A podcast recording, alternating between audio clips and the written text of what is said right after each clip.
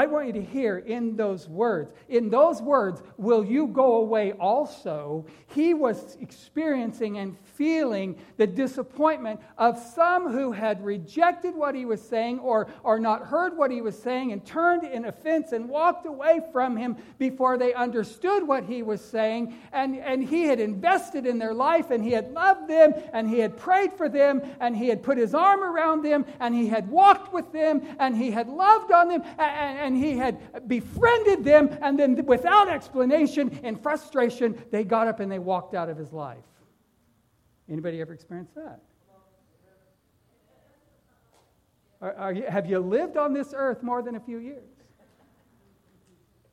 If you've lived on this earth more than a few years, you know what it is like to experience the disappointment when an individual, eh, without explanation, turns and seemingly rejects you. Whether it's someone you're ministering to and building, uh, building uh, and encouraging and discipling and strengthening, uh, or whether it's someone that, that you're part, part of your family or, or someone that, that is just, uh, you're in a good friendship relationship with. Have you ever had anybody get offended at you, walk away, not explain it, never look back, never explain or, or tell you, and then you go to them and you say, What did I do? And they say, If you don't know. You ever had that? Happens in the life of a pastor all the time. How many understand that if you've been at Church of Living Water for the 30 years that we've existed, you've seen folks come and go? Well, I'm going to tell you, there's a whole host of folks that have gone that never say a word. After you've invested in them, loved them, interacted with them, and then you get up one day and they're not there anymore and they don't explain. And, and, and, and to not build up walls and not walk in offense and to, to, to follow the example of Jesus and not be put off by that, eh, you scratch your head, you don't understand, but there you go. Well, that's life. That's, that's life. Life happens to people. But Jesus, I want you to hear in his words when he said, Do you also want to go away? To those 12 that he was closest to, he said, Are you, are you going to walk away also? Are you going to get up and walk out of my life? Or are you going to hear what I'm pouring into you? And um, Simon Peter, God bless Peter. Peter's the kind of guy you love him and you hate him all at the same time. There's times when you're just embracing him and loving him, and then there's other times where you're just like, Peter, what are you thinking? Well, this is one of those times Peter got it right. Peter says to Jesus, Lord, to whom will we go? If we walk away from you, who are we going to go to? He said, You have the words of eternal life, and we've come to believe and understand and know that you are the Christ, the Son of the living God. Now, first of all, I want to talk to you just a little bit about what Jesus said.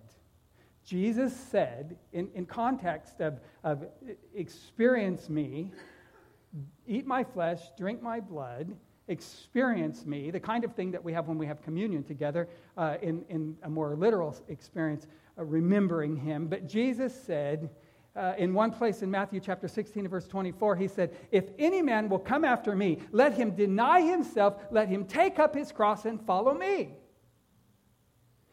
We could have said in the context of day, today's worship, if any man will come after me, let him tear down his walls, let him put aside his own frustration, and let him come and follow me. Jesus is continually saying to us, if you want to come after me, these are the steps that you need to take. And how many understand some of the steps that I needed to take and some of the steps that you needed to take in order to get close to Jesus were different steps? There were things you had to deal with that I didn't have to deal with, but there was some stuff I had to deal with you never dreamed.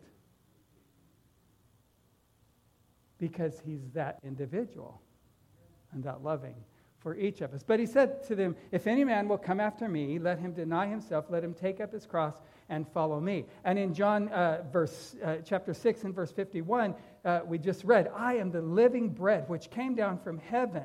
If anyone eats this bread, he will live forever. Come and experience me, and you will live. What powerful words. What powerful revelation and understanding. Jesus' invitation to come and experience Him. In Matthew 20 and verse 22, there's this amusing story. These guys, they were called the sons of thunder, uh, and they were, they, were, they were rowdy guys, two of Jesus' disciples. And they, they earned that, that nickname, Sons of Thunder, because they were the guys who, I mean, they would have stood for you, fought for you. They were, they, they were wild guys. Well, their mama decided that they needed to sit on Jesus' right hand and on his left when he came into his kingdom. She was thinking in the natural that he was going to go throw down the Romans and take up the throne and, and, and be the king of the, of the Jews, and, and that she wanted her boys in the throne room. How many want your mama to do that for you? I, I was watching a, a, a, a, little clip the other day of, of a, a, kid who got hurt on the football field and mom come running. Would that not shatter your life? mom's out there, mom's out there with the, with the medics. Is my boy okay? She couldn't even wait for him to get to the sideline. Well, this is just that kind of situation. These guys are, I mean, they are knocked down, drag out kind of guys. And then mom goes to Jesus.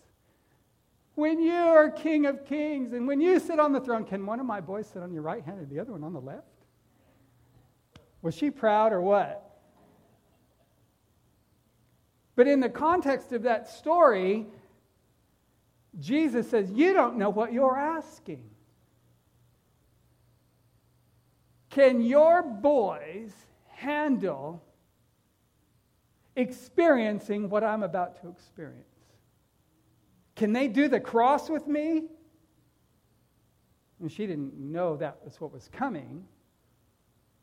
But he said to them, Are you able to drink the cup that I'm about to drink and be baptized with the baptism that I'm about to be baptized with? Are you able to endure hardness? Are you able to suffer for the sake of the kingdom? Are you able to pay the price for that chair? You see, for him to come into his place at the right hand of the Father, he had to endure the cross. So he says, You want a chair next to me? Are you able to walk the walk that I'm about to walk? Are you able to endure what I'm about to endure? And of course, they said yes, but they didn't realize what he was about to do. So when Jesus said, Eat my flesh, drink my blood, he was saying, Are you able to walk with me at that level? Are you able to walk with me at that level?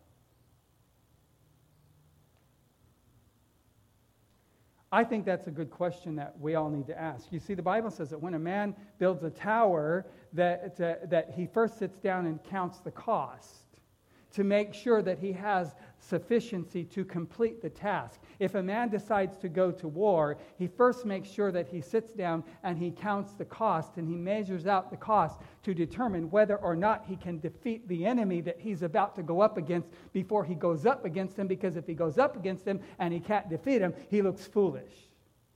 So Jesus says, if you're going to walk with me, listen, I listen, I'm the worst evangelist in the world.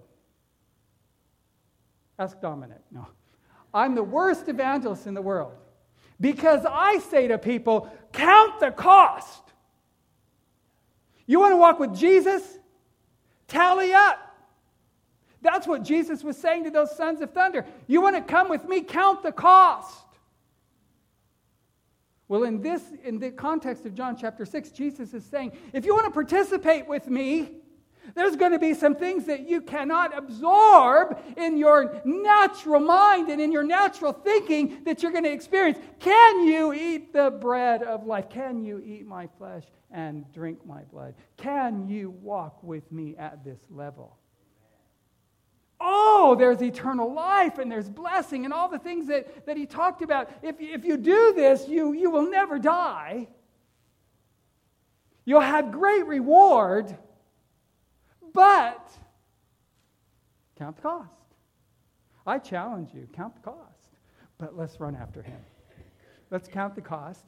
Let's say that, let's determine that He paid the price. Let's determine that He made a way where there seems to be no way. Let's determine that He has declared that He would, that we would prosper and be in health. And as our soul prospers, let's, let's understand the Word of God and, and, and see that He, he desires to uh, strengthen us and bless us and grace us with the ability to run the race. And then let's run. Let's run together. Together we can run the race. Together we can be disciples of Christ. Together we can reach the world around us for the sake of the kingdom of God. So let's run together. But the other thing that I discover in the nature of people, and you've experienced this, we've all experienced this, we've experienced it on one side of this coin or the other. You've either experienced that someone has become offended at you and walked away from you and, and, and didn't give you an opportunity to uh, clarify or, or, or to uh, set things straight. They just walk away in offense. Or you've been the offended. How many have ever been offended? Well, I've discovered something of the kingdom of God. If you have the ability, if you give yourself the liberty, listen, brothers and sisters, if you give yourself the right to be offended, you will. It's just a matter of time. If you extend to yourself the right to have your feelings hurt, if you extend to yourself the right to be offended at your brothers and your sisters, if you extend to yourself the right to be offended at someone around you, eventually you're going to be because you're making place for it. Is that good teaching or good pastoral direction there? Can you receive that? So many people in life spend the majority of their life in a place of offense. And all of these people, Jesus, listen, Jesus would not have been, uh, they would not have in those days written books about his pastoral ability because he ran off his entire congregation except for 12 guys. He offended the whole lot. Well, it is in the nature of the human heart that if we can be offended, we will be offended. It's in our nature. So we have to choose not to be offended. We have to choose not to wear our feelings on our sleeves. Now, how do you do that without building a wall between you and others? You know that if you build a wall between you and others, you'll never be offended, but you'll also be uh, eternally isolated. How many understand that isolation does not produce anything good when you're part of a body? Isolation produces death when you're part of a body, if you isolate your hand from your body, it will shrivel up and die. And you'll look at it and you'll say, oh, that used to be my hand. Right? That's what isolation does in the body.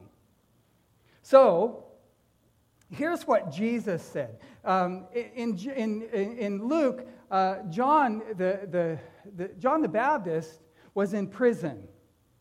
Jesus, he had preached Jesus is coming, the, the Savior is coming, Messiah is coming, prepare the way of the Lord. He had preached all of these things, and, and he had been the, the excellent, Jesus said he was the best in his day ever. John the Baptist. In Luke chapter 7, Jesus said John was the most amazing of all. Jesus held him in high esteem. But Jesus also said to John, or of John, when John was in prison, he was like, hey, wait, if Messiah has come, and if Messiah is out there doing miracles and signs and wonders and healing the sick, why ain't Messiah getting me out of jail? I'm here because of him.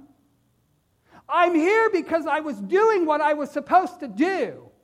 There are some of you who are living in your life in difficult situations, and your response to the situation is, I'm serving Jesus, I'm loving Jesus. Why isn't He getting me out of this? Anybody ever experienced that? That's a very real life situation. I've gone through things, I'm like, God, why are you letting me go through this? Why? I thought our relationship was better than that. Why are you letting me go through hard things here? Why am I having to endure this place of brokenness, this place of difficulty, this place of frustration, this place of lack, this place of want, this place of danger?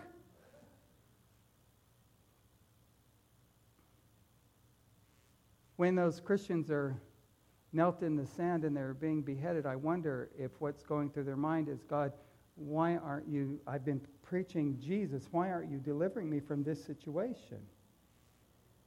Well, how many understand that's what happened to John? He was in prison and he was beheaded. Well, while he was in prison, he's sitting in prison and he's thinking, You are Messiah, right? Well, if you are Messiah, listen, do the math. If you are Messiah, what am I doing here? I mean, we saw in the book of Acts where Peter and John just praise the Lord and the gates flung open and the chains fell off and the angel delivers them by night. All these wonderful things happen. But here's John. Wait, how come the gates aren't opening for me?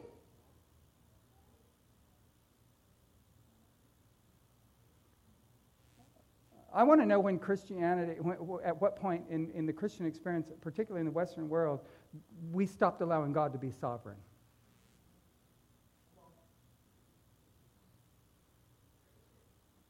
I'll just let that sink in. God gets to be God. We get to be vessels. He gets to do what he wants. And you gets to deal with it. right? But anyway, this is what Jesus says to John. This is the message that Jesus sends to John. Blessed are those who are not offended because of me. Now, this is Jesus saying this to John before he ran off his whole congregation. This is Jesus saying to him, Blessed are those who, who, who just simply don't get offended at me. I have to do what I have to do. You have to do what you're assigned to do. And if your assignment leads you to prison, you have my grace and my strength to endure it. I don't know what we're going to do, church. I, I, don't know what we're going to endure in the days ahead. I don't know what the next generation is going to endure. But if we don't teach the word correctly, they will not be prepared for the grace to endure. The Bible tells us that when it's appropriate, endure hardness as a good soldier. So when things happen that hurt, let the grace strengthen you to endure when somebody walks away. Let the grace of God strengthen you to remain. Listen, the season may come that many, the Bible says, many will turn from the faith. You can follow, or you can wait upon the grace and the strength to endure. How many know that hard times do strengthen you? They do strengthen you. We don't, we don't want them. I'm not, listen, don't misunderstand me. I'm not praying, oh Lord, send me a hard time. I need to be stronger. I will not pray that prayer. If you do, bless you, but I'm, I'm not praying that way.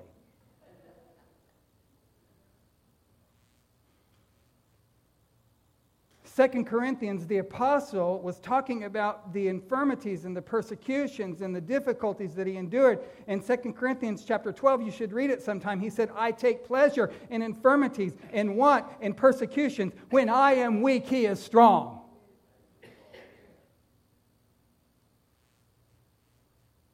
Hebrews 12:15 said, "Don't let a root of bitterness spring up in you, causing wrong thoughts to be established in you." That root of bitterness, that thing that, that when you allow the injury that someone brings to you, or the fact that they turn from you without explanation, or all that, that Jesus experienced, if, if you allow that to take root in you, then what it begins to do is it begins to produce thoughts in you that are unfruitful. And there are many people around you in the course of life that are living out of a thought life that is unfruitful that produces disappointment, that produces anxiety and injury. And all of that thought life is produced from a, a moment of bitterness that came out of a decision that someone else made. How many understand you cannot control anyone around you and what they might choose to do? The only thing you can control is your response to it. So you get to control how you respond to the injury that others bring to you. Isn't it wonderful we get all this out of, out of Jesus' response to a moment of heartbreak? I heard the heartbreak in his voice when he looked at the 12 uh, uh, disciples and he said, are you, are you leaving me also? There was almost like a moment of the fear of being completely alone because everyone walked away in the disappointment of what you said without giving you a chance to explain, to clarify. See the wonderful humanness of Jesus in all of this? This is the Jesus that we serve. He experienced what we experience. I want to help you with something. Others will walk away. Others will walk away from the faith. Others will walk away from your life. Others will walk away uh, from uh, challenge. They'll make commitments to you that they're going to walk with you, that they're going to work with you, that they're going to work alongside you, and then they'll turn without explanation and they'll walk away from you and they will just shrug and not realize that they've even brought injury. Most of the time, they don't even think about it, which makes me madder if you really want to get down to it. Takes me a while to process through that experience. I think it took Jesus a while to process through this one if you read the context of what's being said. But listen, when others walk away from the assignment of the kingdom of God, when they walk away from the life of the house, when they walk away from the relationships that are being formed as we are the body of Christ and we're being formed together, when others turn from that without explanation, I, I love verses like this uh, to give them beauty for ashes, the oil of joy for mourning, the garment of praise for the spirit of heaviness, that they might be called trees of righteousness, the planting of the Lord. So I'll just go, okay, well, I'm planted. I don't know what you are, but I'm the planting of the Lord. I'm staying rooted in God. So I just want to read a. Jesus said in Luke chapter 9 and verse 62 if a man puts his hand to the plow and looks back, he's not fit for the kingdom. In Hebrews 10:35 he says therefore do not cast away your confidence it has great reward. You have need of endurance. How many, of, how many understand you, you live your life with endurance, and there are people around you who don't have the same level of endurance as you have, and so they give up before there's reward? Keep your endurance, stay the course. So he says, You have need of endurance, so that after you've done the will of God, you receive the promise. For yet a little while, he who is coming will come, and he will not tarry. The just will live by faith. But anyone who draws back, my soul has no pleasure in him. But we're not among those who draw back. So when someone draws back, when someone pulls out, when someone walks away, we say, uh, We're not among those who turn away from the assignment those who turn away from the kingdom, those who turn away from the relationship with the Lord and with one another.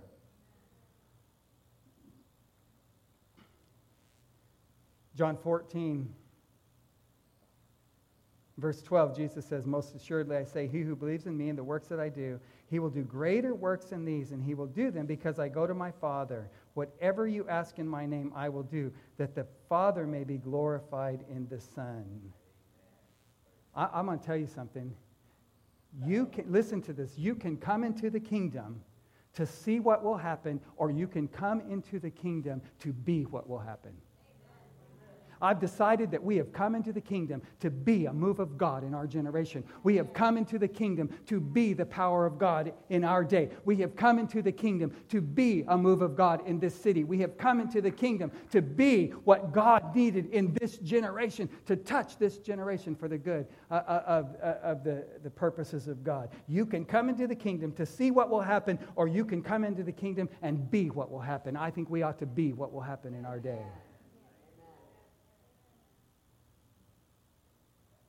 So, how do we respond? First of all, we respond in love. Somebody walked away from you, somebody hurt you, somebody moved against you, somebody uh, did evil against you. Bible says, love your enemies. Hebrews 13, 1 says this. L- listen to these words. I, I, listen, I want you to unpack this the way that the scripture says it. Let brotherly love continue. Why the word let? because you have to let it.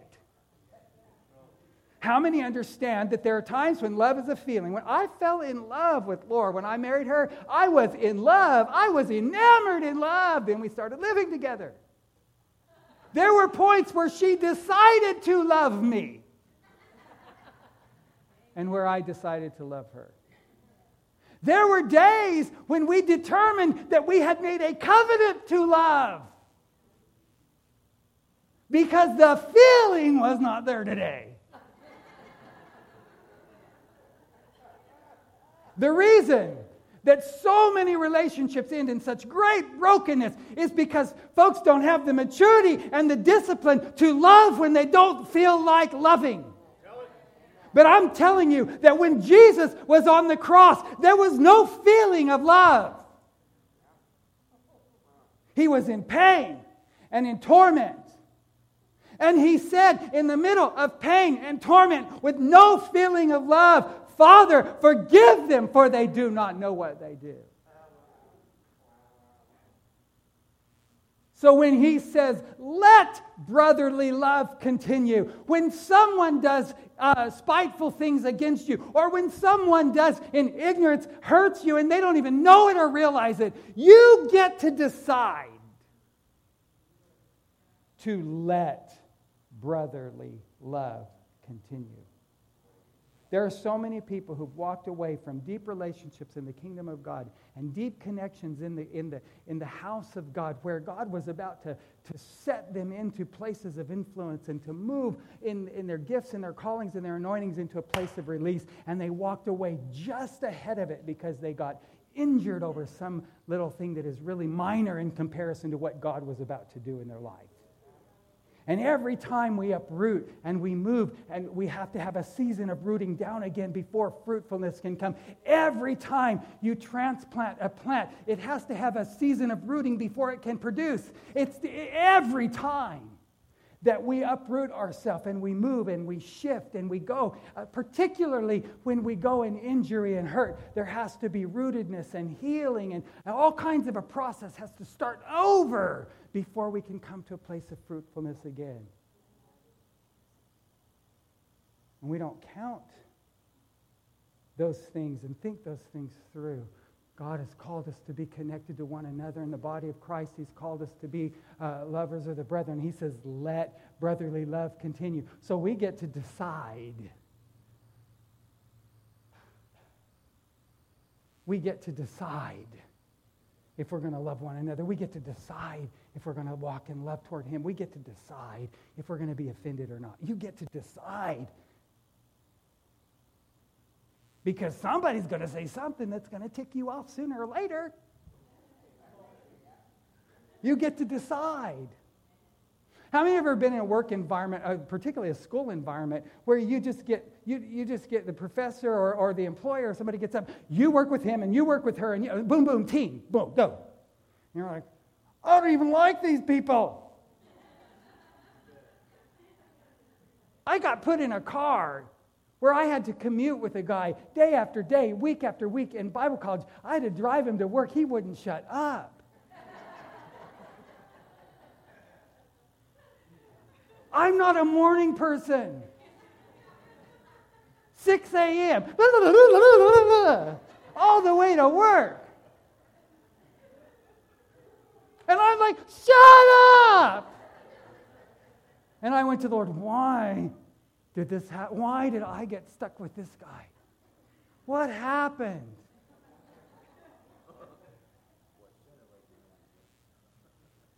And the Lord said, let brotherly love continue. So I would just sit there and endure the morning, not realizing that he was not an evening person. And I would get in the car in the end of the day and I would go, and he was going, mm. and I know now, looking back, he was going, make it stop. he was never more glad when we got to our destination, he got out of my car. And that went on for months. Let brotherly love continue. Romans 12 and 14 says, Bless those who hurt you. Bless those do not call curses down on them.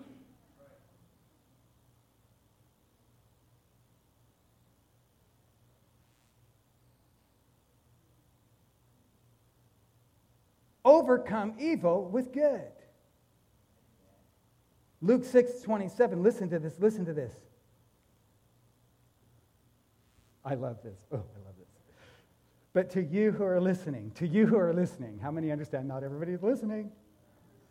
Love your enemies. Do good to those who hate you. Bless those who curse you. What? Wait, wait, wait, wait, wait, wait, wait. Did I read that right? Bless those who curse you.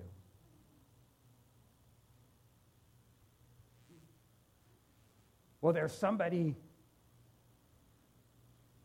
who's speaking against me, praying against me, doing all kinds of things against me. Oh, God, just bless them. Bless them so much that they get a view of you. Imagine praying for someone who's speaking against you. Bless them, Lord, so much that they get a view of you. If they get a glimpse of you, all of this will stop.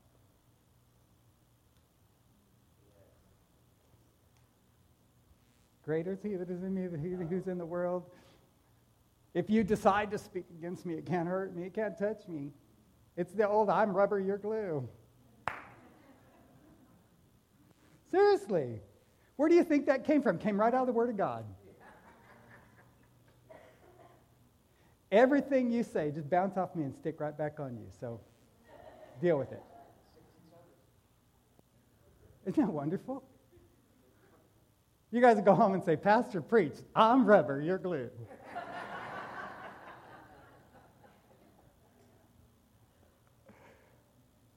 Bless those who curse you.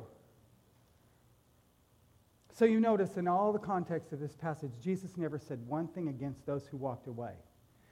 He dealt with those who stayed. Okay?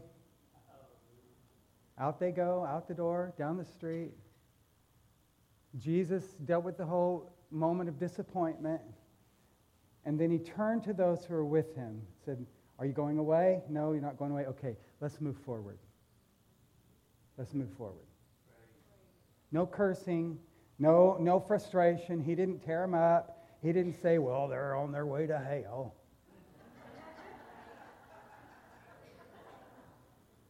He didn't, he didn't pray that the Father would throw a brick from heaven and hit him up the side of the head. it's not the heart of Jesus. So the first thing you do is love. And the second thing you do is you determine, great passage of scripture in, in uh, Joshua. You determine, Joshua said, you can serve the enemy or you can serve the Lord. You can walk with me in this vision or, or you can walk apart from me. You can, you can go forward with the kingdom or you can go your own way. But as for me and my house, as for me and my house, we're going to do what God's called us to do. As for me and my house, we're, we're going to serve the Lord. As for me and my house, we're going to walk together. As for me and my house, we're going to walk in peace. As for me and my house, we're going to bless our enemies. As for me and my house, we're going to lift one another up. As for me and my house, we're going to serve the vision of God in this city. As for me and my house, we're going to stay rooted and grounded in love. As for me and my house, we're the planting of the Lord. As for me and my house, we are trees of righteousness. Our roots are going down deep, and we're going to produce fruit in the kingdom. As for me and my house,